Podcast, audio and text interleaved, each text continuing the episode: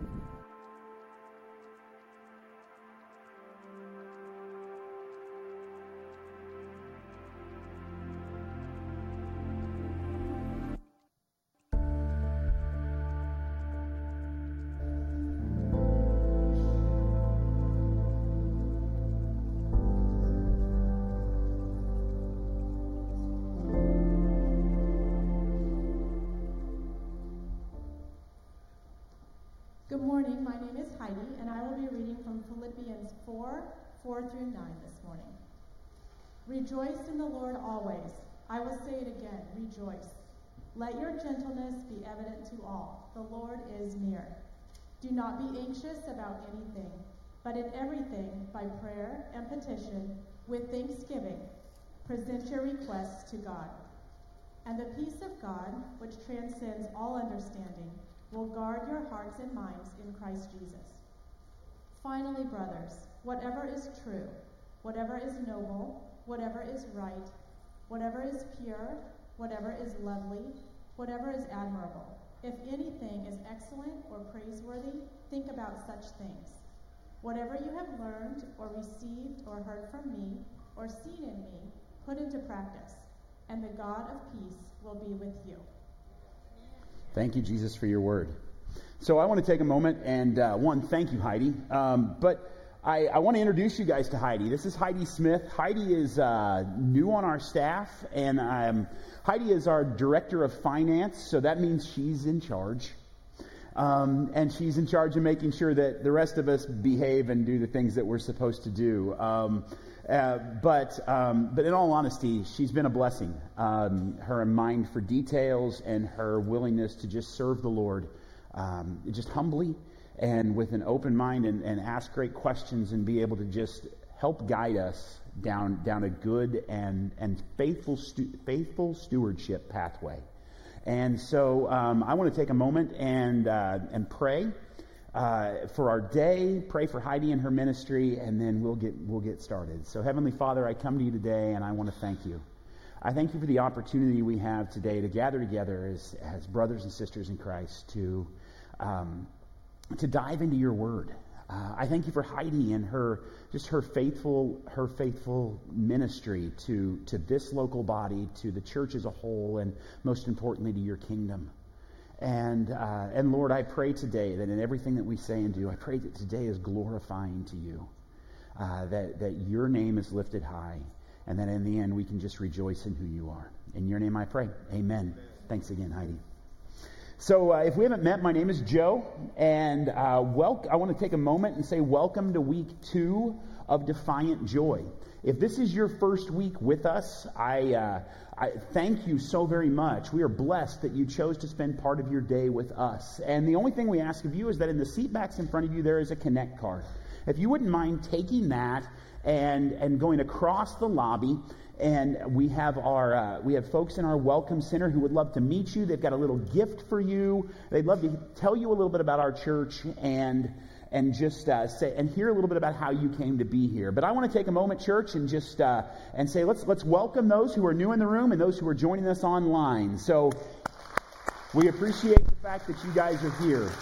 Um, so, like I said, this is the second week of Defiant Joy, and the first thing I want to do is make a promise. Um, I am not going to sing today. So, for those of you who were here last week, that was a one-off. I, um, I uh, so, um, but secondly, guys, um, I want to I want to just kind of recap a little bit about what we talked about last week. Last week we talked about how when we submit to Jesus as Lord, and we receive Him as Savior, our temporary life and our eternal destination change. Uh, they, they, they change because we receive an inheritance. We receive the inheritance of God, the, the, the greatest gift we could ever receive, and that is God with us in the form of the Holy Spirit. We talked about how when we, re, when we come, how when the Holy Spirit comes into our life, we're changed from the inside out, and how that can lead us to live a life of impact. And we began unpacking a series big idea that I pray we'll all be able to say with conviction and this is our series' big idea. It says, I have received an inheritance of joy. And through Christ, my life will leave a legacy of joy that defies the ways of this world. I, I, have received an inheritance of joy. See, when I, when I am adopted into the family of Christ, when I come to Him, submit to Him as Lord, and am adopted into the family of Christ, I receive His inheritance, which is the Holy Spirit. And with the Holy Spirit, I receive salvation. And with the Holy Spirit, we get salvation, and we also receive an inheritance of joy to where we can stand regardless of life circumstances and say, you know what? The ways of this world don't define me. I'm going to live the way that Christ wants me to live, and I can, I can do this because of the joy that's inside of me. You see, last week we also talked about how Paul was, was probably, based on life circumstances, based on human nature, one of the more unlikely people to write about joy. You see, this is a Pauline epistle, and Paul wrote this to the letter to the church in Philippi while he was in prison, which by all earthly standards is not a place where joy needs to be would, would probably be the most present thing. But but joy was the key theme to this letter that Paul wrote. And, and, and Paul was able to find joy because he knew that God had used and would continue to use all of his life to bring glory to God's name. You see, in fact, Paul's life and some of how God used him in Philippi showed that he was exactly the right person to, to write about a life filled with the joy of Christ. You see, 20 years before the church in Philippi was founded, Paul, who at that point in time was Saul, was at the stoning of a man named Stephen. Not only was he at the stoning of a man named Stephen, but he held the cloaks of the people who were stoning Stephen in, in, in support of the fact that they were killing this man for his faith. You see, Paul, when he was Saul, was a persecutor of the people, of the followers of the way, of the followers of Christ. Paul, Paul when he was Saul, would, would come and he would he, he would pull women and children out of their home and throw them in prison. Paul, when he was Saul, was the ultimate, he was the, he was the ultimate defiler of who God was in the world. But something happened. You see, Paul had an encounter with the risen Lord and Savior Jesus Christ on the road to Damascus one day. And after some time in the desert with him, after some time in the desert with him, his life shifted. And we get to see why Paul could be this author about joy, the, the author who writes about joy, because of some of the things that happened when he came to Philippi. You see, when he came to Philippi, he got to do something that was a little outside of the ordinary. Ordinarily, when Paul would come to a new community, he would go to the synagogue and he would preach. Well, there wasn't a synagogue in, in Philippi. Because Philippi was primarily not a Jewish town, it was a Gentile town, which were people who were not raised who were not raised with Jewish customs and traditions. So Paul went to where he found, thought he was going to find the Jewish people. He went down to the river. That's two weeks in a row I've got to say down by the riverside. And, um, and so he went down by the river to find where he thought he would find the Jews. But an amazing thing began to happen. You see, Paul did, did found a church, but it was founded not on Jewish converts. It was founded on Gentiles, the people that Paul used to persecute. And the first convert that, that Paul, the, the first person that converted in the continent of Europe, okay, this is a big deal, was a lady named Lydia. And in, in Paul's customs, women didn't have very high standing. They weren't thought of. This was the most unlikely of converts. But Paul, through the Holy Spirit, led her to Christ. And Lydia became the first convert on the continent of Europe. Paul also went out of his way to heal a demon possessed little girl, and that caused him to be thrown in prison. You see, it's coming all full circle here. Paul, who was the persecutor of the Gentiles, helped found a church that was meant to reach the Gentiles. Paul, who was the persecutor of women and children, led the first convert in, in Europe to be a woman and rescued a child who was demon possessed. It's coming full circle. And when he was in prison, which is where he used to send people, an amazing thing happened. You see, okay, so he's in prison, and he could have just been, woe is me, but no, God continued to use him even there. Paul, who used to throw people in prison for their faith, was now in prison for his faith. And he led the Philippian jailer and his family to come to Christ. You see, Paul understood that God could and would use our past failings and situations to change the world if we just let Him. and in him he found joy, and we can do the same. You see, I can find joy trusting that Jesus will use all circumstances to finish the work he started in me. You see, Jesus will use, Jesus will be faithful and just and finish what he started in us.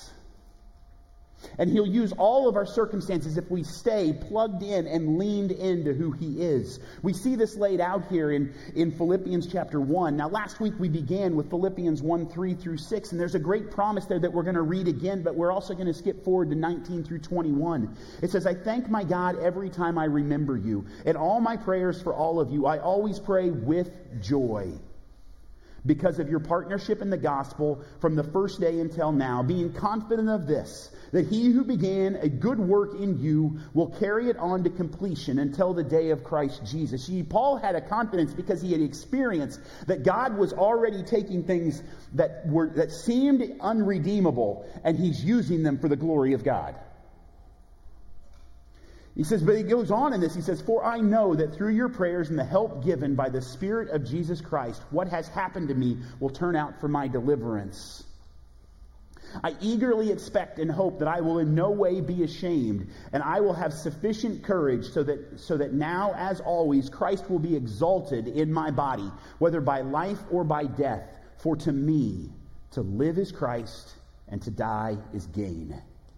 You see, Paul understood that it's not just temporary that our life changes, that there is an eternal change in who we are and where we're going. Our eternal destination changes, but that his life, while, etern- while temporary, is marked by Christ, his life eternal is the gain.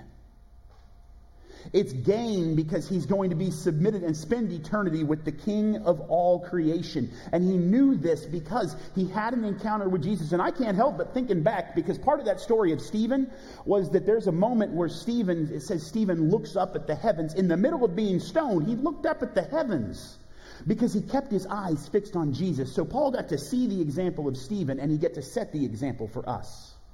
And, the, and the, the author of Hebrews lays out what this is and why we can do this, and why Paul was able to and why we can. It says, Let us fix our eyes on Jesus, the author and perfecter of our faith, who for the joy set before him endured the cross, scorning its shame, and sat down at the right hand of the throne of God. You see, Paul was able to keep his eyes on Christ because he knew that Jesus was the ultimate example. And Jesus is our model as well. He is our model of defiant joy. You see, Paul knew as he was stayed plugged in, kept his eyes on Jesus, not only did he experience joy, but he grew to become more like Christ. He grew in joy, which is, which is a character trait of the Holy Spirit, which is God in us. And he wrote about this and he tells us how we're supposed to live based on who we are in Jesus in Ephesians 5 1 and 2. It says, Be imitators of God, therefore, as dearly loved children. Back this up. Hold on. Pause for a minute.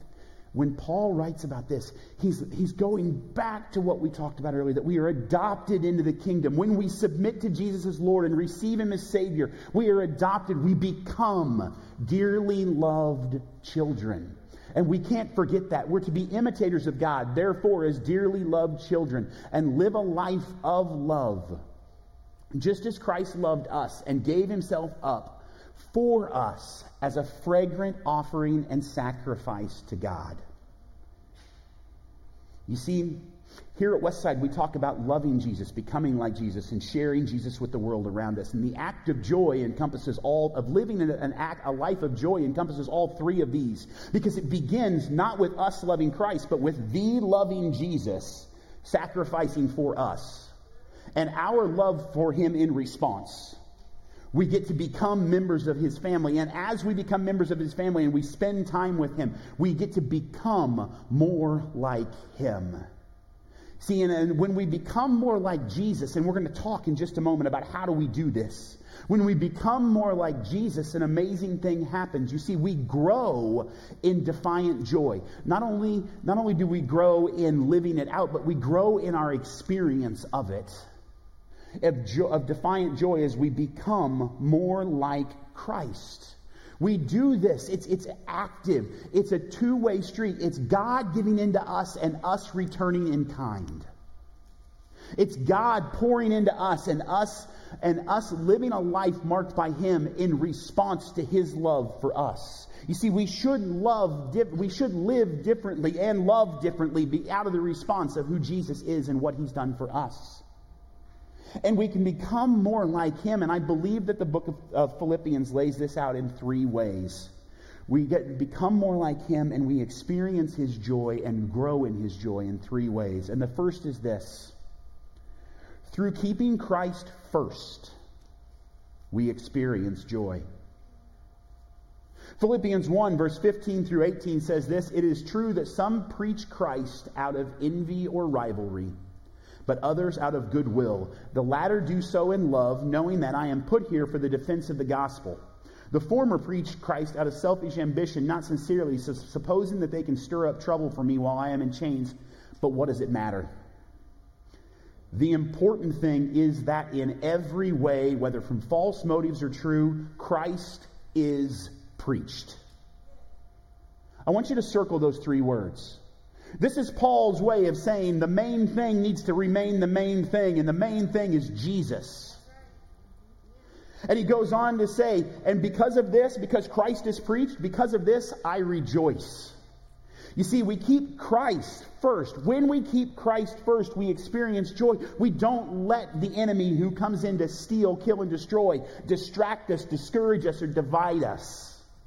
When Christ is the main thing, when Jesus alone is the main thing, we get to experience joy in a brand new way. See, and that's the first way that we that we grow to become more like Christ and we and we grow in this defiant joy is by keeping Christ first. The second is this that we learn is in Philippians 2, it says, it says but we, we learn through walking in humility, we experience joy. Through walking in humility. Humility is something that I think oftentimes in our society is looked at as weakness. It's oftentimes looked as something that we don't want. We live in a day and age of look at me, look at me, I can do it, I got this. You know, I don't need anybody's help. No, that is not what this life is about. Jesus lays this out, and we see it in his life, but we also see it in the book of Philippians here. Philippians 2, it says, Your attitude should be the same as that of Christ Jesus, again, who is the main thing? Who, being in very nature God, did not consider equality with God something to be grasped, and made himself nothing, taking the, in, taking the very nature of a servant, being made in human likeness, and being found in the appearance as a man, he humbled himself and became obedient to death, even death on a cross. The God of all creation the spotless Lamb of God chose us. He chose to walk in a, into a humanity that we screwed up and journey with us as a servant. The humility that God, that, that God in the life of Jesus portrayed for us is one that I don't think can be expounded upon enough. I don't think we can over exaggerate. We can't exaggerate how big this is.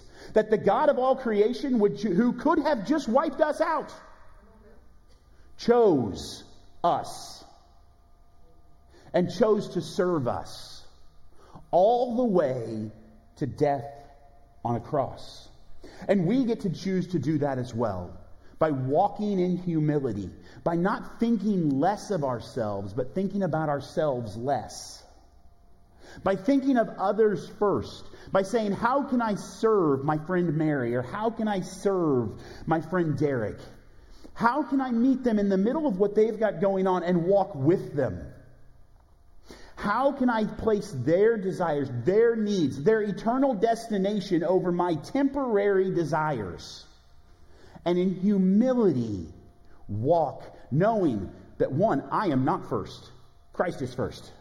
And secondly, that I'm not even second, everyone else is. And the third thing that we can do, ah, we, we keep Christ first. We walk in humility and we trust God regardless of circumstances. You see, through trusting God, regardless of circumstances, we experience joy. Paul writes in Philippians 4, he says, I am not saying this because I am, I am in need, for I have learned to be content, whatever the circumstances. I know what it is to be in need, and I know what it is to have plenty.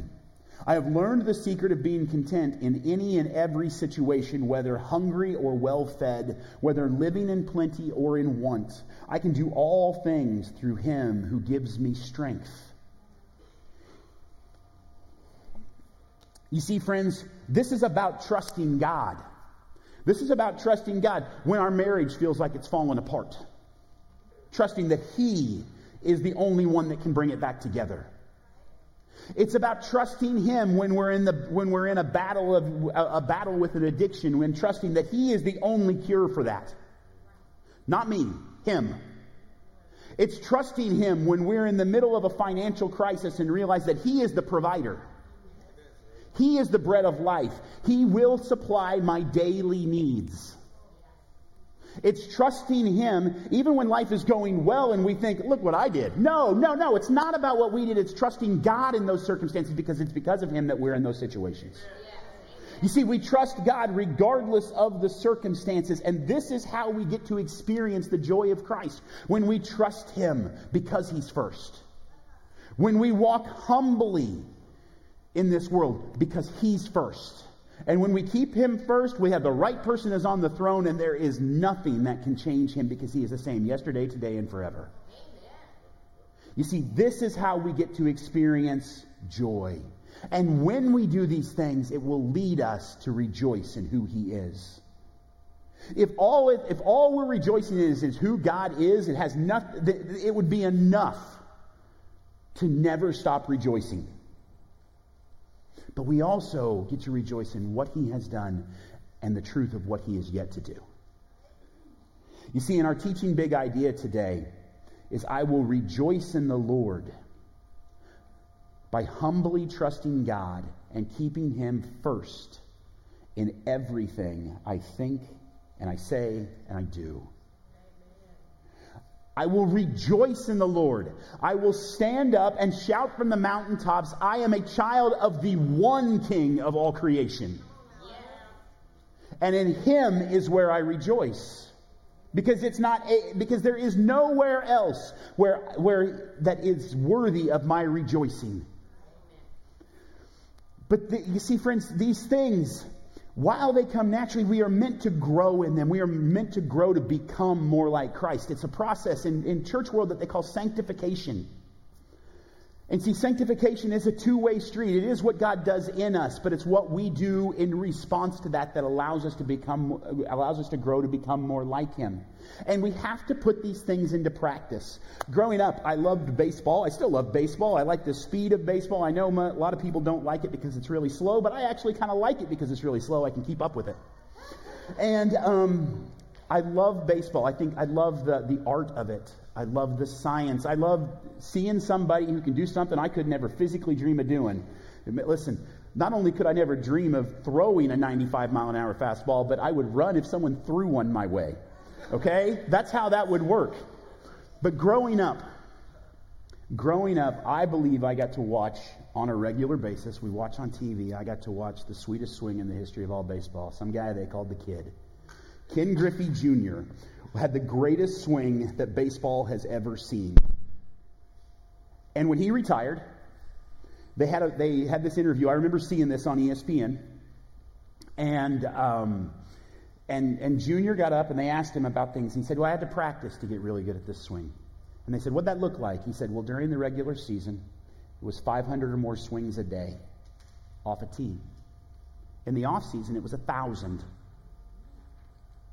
because I had to put in the work to become to, to, eh, to, to become who I was supposed to be as a baseball player. And we have to put in the work to be able to grow to become the servant of God that we're supposed to be here on earth.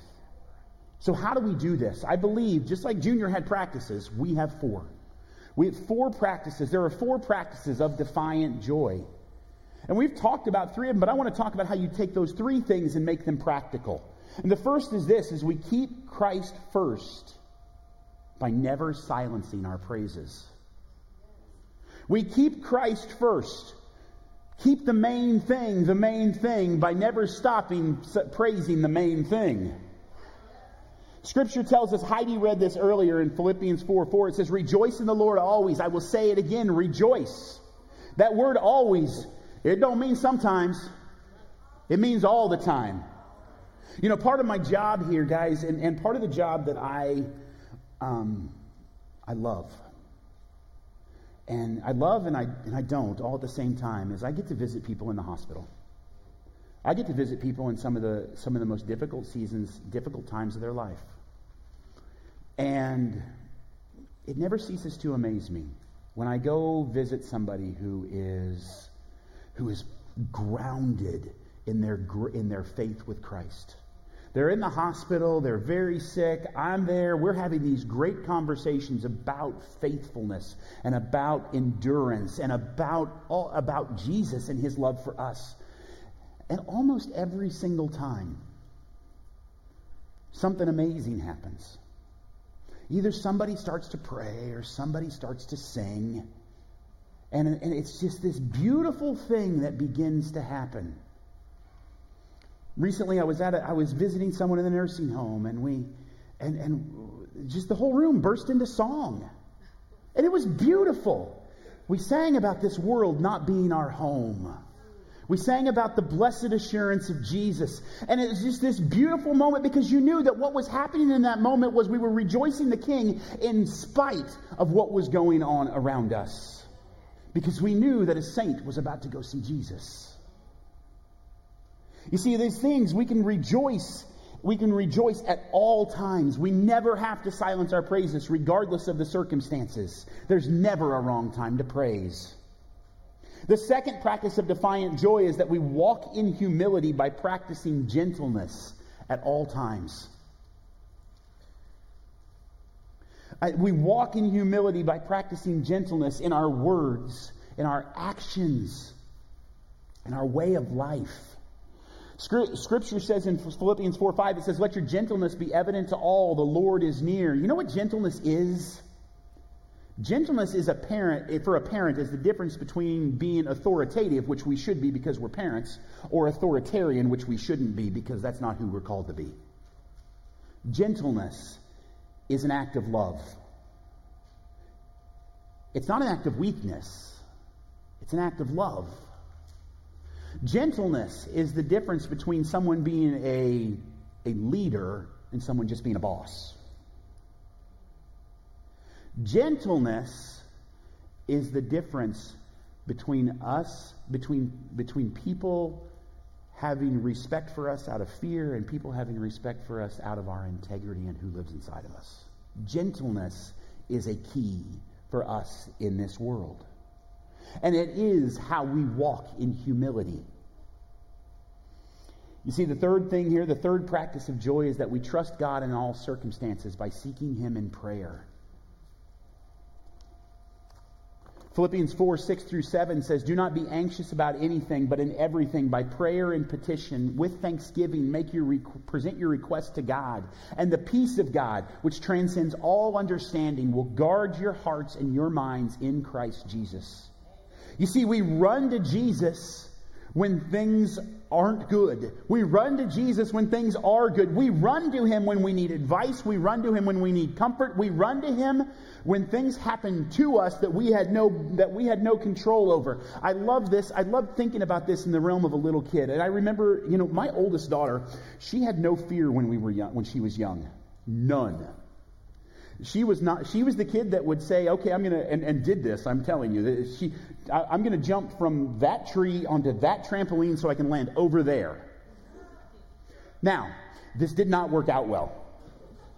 I also remember a time at a playground, and we were out with a life group that we were a part of at the time, and uh, she was playing on the monkey bars, and she'd gotten all the way to the top of the monkey bars, and this also did not end well. Uh, she slipped, she fell through, she bumped her chin, she fell on the ground. This was, in, they, they, had not switched over to these little cushy playgrounds yet. This was still asphalt, so it was great.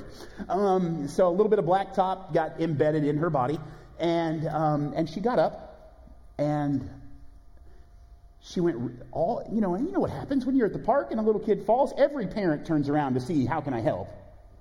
And these were people that she trusted, people that she knew, people whose lives she'd been a part of. She went right by them to her mom. Because in that moment, she needed the person that she trusted the most. She needed the person that she knew would hug her, would wipe, the, wipe these things away, and would make sure she was okay. She needed the person that in her soul you got to see who it was that she trusted. And when things happen, the answer of who do we run to, truthfully, friends, shows us who we trust. So, who do we run to? Do we run to Jesus first? Because if not, then the wrong person is on the pedestal.